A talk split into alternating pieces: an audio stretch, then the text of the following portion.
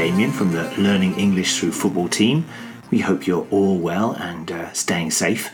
And in this short football language podcast, we're going to look at the phrase, pick your spot.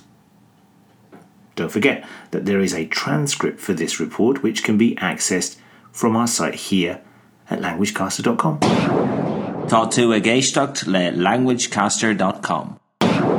Okay, today's football phrase is pick your spot, which is often heard when someone is shooting on goal.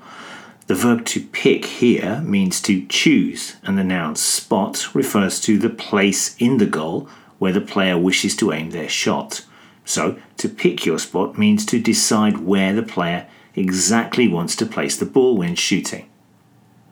The meaning suggests that there is some precision in the shot. The player has not just hit and hoped, but instead is very deliberate in their decision, maybe low into the corner or straight down the middle of the goal.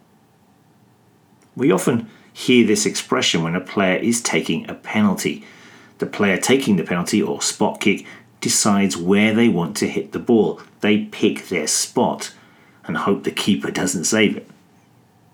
Another occasion we might hear this phrase is when a forward is in a good position to shoot. So we can say that they pick their spot before slotting the ball home, for example.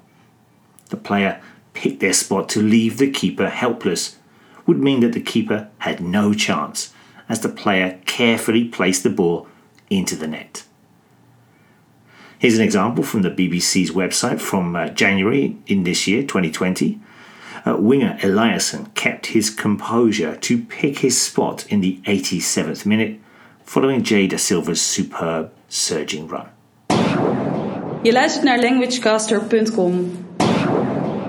Thanks everyone for listening. We hope you enjoyed our look at the phrase to pick their spot and how this is used in football.